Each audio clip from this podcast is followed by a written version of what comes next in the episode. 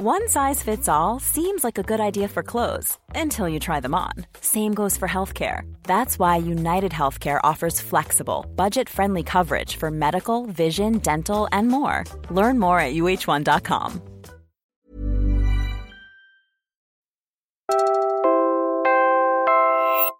You're listening to Puma Podcast. Okay lang naman na itaas niya. Basta yung presyo din ng bilihin, sana ganun pa rin, hindi na tumaas. Katulad yung dati, di ba, tumaas din yung sahod. Mas lalong tumaas yung bilihin. Kaya, kung magiging mataas man yung sahod na dadagdagan ng 100, sana, sana i-maintain lang nila yung, ano, yung bilihin. The Senate approves a bill proposing to raise the minimum daily wage of private workers by 100 pesos. In this episode, we ask workers, advocates, and experts to weigh in.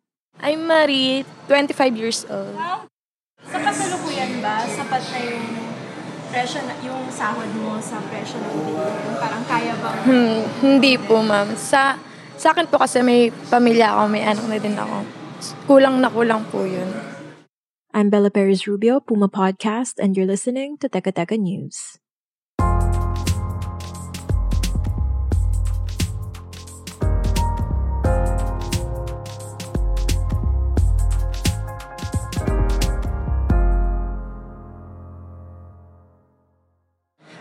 Ako po si Robert Raymond Talban po.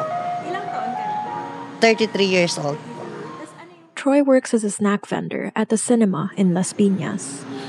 Para sa akin po is okay naman po siya na magdagdag. Pero po kasi pag nagdadagdag po is nagdadag, nagtataas din po ng bilihin. Pag, kasi pag nagdagdag ka ng isang dan sa isang sahuran, is nagdadagdag din naman po ng bilihin. Parang binabawal din sila sa amin. Parang mas ah, tumataas din ang bilihin ng ano ng ibang mga produkto. Kaya wala din, parang wala din nangyari. Current na sahod mo, parang nakakayahan ba yung mga presyo ng bilihin? Hindi po. Kasi may mm, nagbabayad po kasi kami ng kuryente, tubig, tsabahay, pamasahe. Tapos yung pagkain pa namin dito sa ano. Kaya medyo medyo konti lang din po siya. Pero pag ano po kasi, pag nagdagdag sila is tumataas din yung ano. So, kung ikaw yung makakapili, kahit na mahirap... Everyone I spoke to seemed to be wary of the proposed wage hike. Not because they didn't want or need a higher wage, quite the opposite, but because they worried it would lead to a hike in the cost of goods as well. And they're not wrong to worry. Listen to Sony Africa, a graduate of the London School of Economics, speaking at a forum hosted by the Kamuning Bakery. Itong katiting na 100 peso minimum wage increase, actually kinumpute nga namin hindi lang minimum wage ang tataas eh. Kahit i-across the board ito, sa lahat ng mga employees, ito ay 7.1% lamang ng tubo na meron ngayon ng mga establishmento na yan.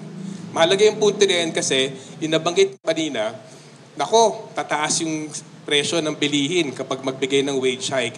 Tataas lamang yan kung ang gawin ng employer, imbis na tumanggap ng katiting na bawas sa kanilang tubo na 7.1% ay ipapasa doon sa mas mahal na presyo ng bilihin. At malamang kasi di gagawin pa nila, papatukan pa nila yan. Africa, who's also executive director of the Ebon Foundation, is essentially saying that businesses can comply with this wage hike if it becomes law, with minimal cuts to their profit. But they might choose to pass that cost back to workers instead. But let's back up. What is this debate about in the first place? Here's Kilusang Mayo Uno Secretary General Jerome Adonis.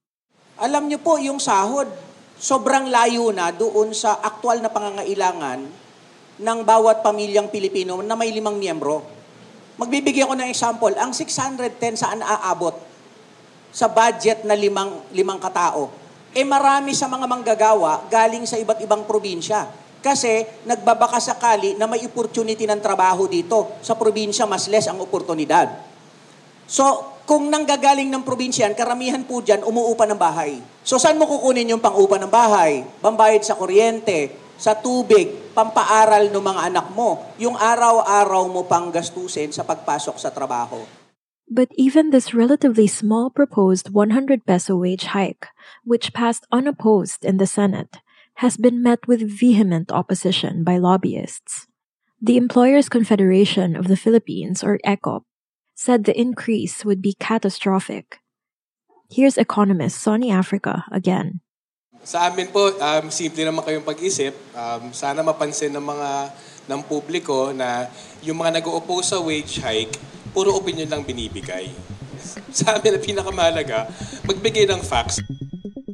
Alam nyo ba, yung halaga ng sahod ngayon, sa 16 out of 17 regions, yung tunay na halaga niya, kung tatanggalin ng inflation, ay mas maliit kaysa noong 1989. On average, 26% less ang halaga ng minimum na sahod ngayon kumpara sa 1989. Sa isang region lamang, tumaas. Sa NCR, tumaas by hindi pa 1%. 0.7% lamang ang tinaas ng sahod sa NCR kumpara sa July 1989. More from Sony Africa, London School of Economics graduate and Ebon Foundation Executive Director, after a quick break.